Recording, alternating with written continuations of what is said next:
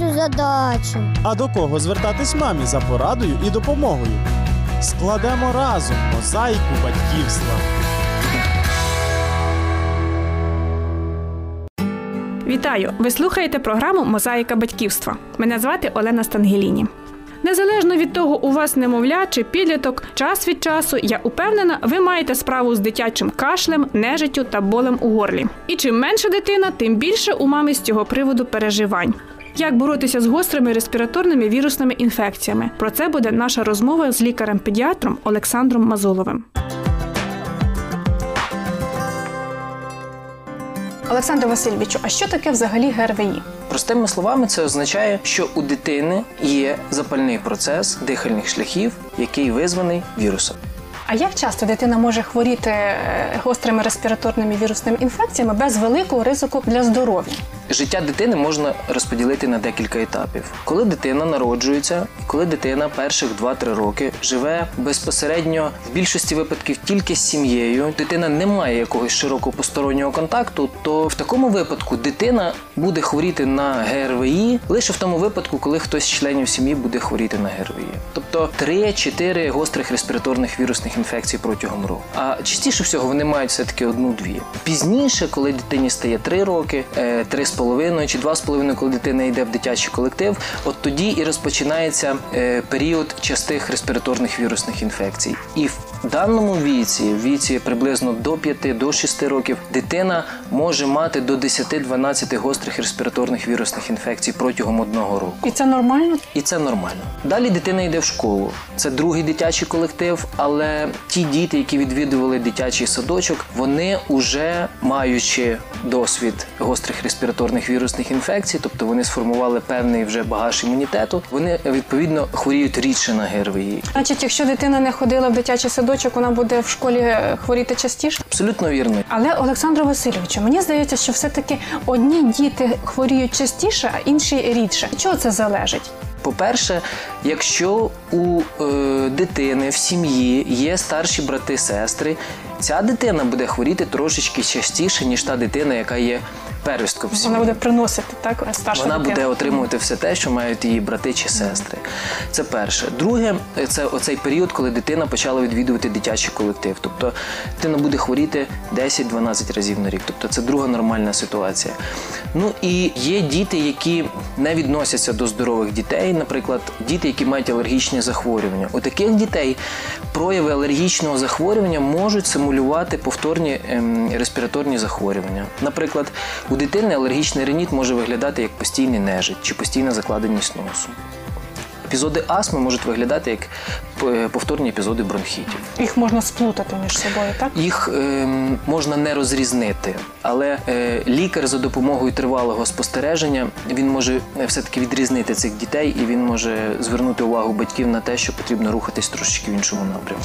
А ось дуже часто ми кажемо, дитина простудилася. А чим відрізняється е, простуда чи застуда від е, гострого респіраторного захворювання? Фактично, застудою ми називаємо гостру респіраторну вірусну інфекцію, яка виникла в результаті переохолодження. Тобто, фактично, е, застуда це є провокуючий фактор, який призвів до е, запуску захворювання. Але якщо людина не буде мати цього провокуючого фактору, вона не захворіє на ГРВІ. Тобто збудник у неї був, і сам по собі оцей провокуючий фактор він просто-напросто запустив е, процес захворювання. Тобто цей збудник якби живе в організмі, я так розумію, так?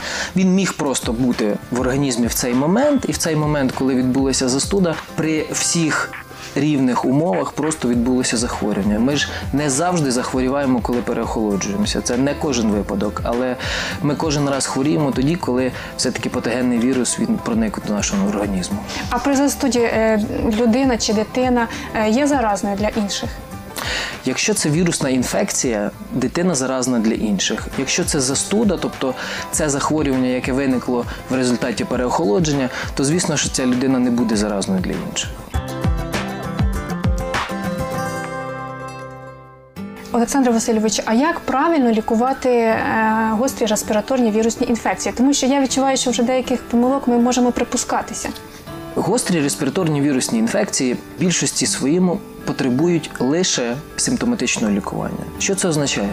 В даному випадку мається на увазі, наприклад, використання жарознижуючих препаратів, наприклад, використання препаратів, які покращують носове дихання, використання препаратів, які якимось чином впливають на кашель. Але, наприклад, якщо дитина має тільки підвищення температури тіла, то ми використовуємо лише жарознижуючі препарати. Якщо дитина має лише нежить, то ми можемо використовувати лише препарати, які впливають на носове дихання. От і все. Ну, ви знаєте, для нас, мам, часто, коли дитина хворіє, коли в неї висока температура, кашель, нам здається, що все-таки потрібно щось більше робити. Ну, принаймні, почуття відповідальності нас спонукує до цього. А що ще можливо потрібно робити? На щастя, гострі респіраторні вірусні інфекції у здорової людини абсолютно ніякої шкоди не приносять. Звісно, є маленький відсоток випадків захворювань, коли вони можуть ускладнюватись якимись місцевими проблемами, наприклад, запалення вуха або, наприклад, запалення в пазухах. Але ці проблеми вони відбуваються не так часто, як ми собі уявляємо. Гостра респіраторно-вірусна інфекція не лікується кількістю ліків, а вона лікується часом. А ось зараз існує дуже велика кількість противірусних препаратів. Наскільки доцільно їх приймати?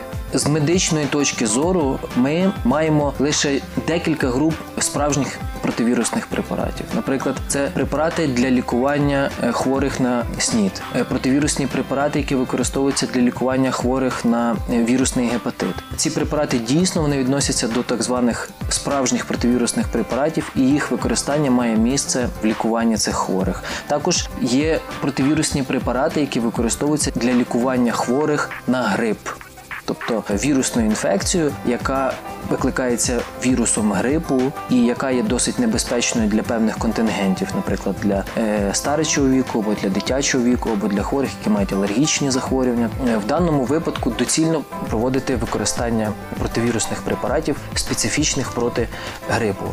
Всі інші противірусні так звані препарати е, насправді вони володіють таким самим ефектом, як ефект плацебо. Тобто е, немає доказів ефективності даних препаратів. Якщо ми все-таки візьмемо співвідношення ризик і користь.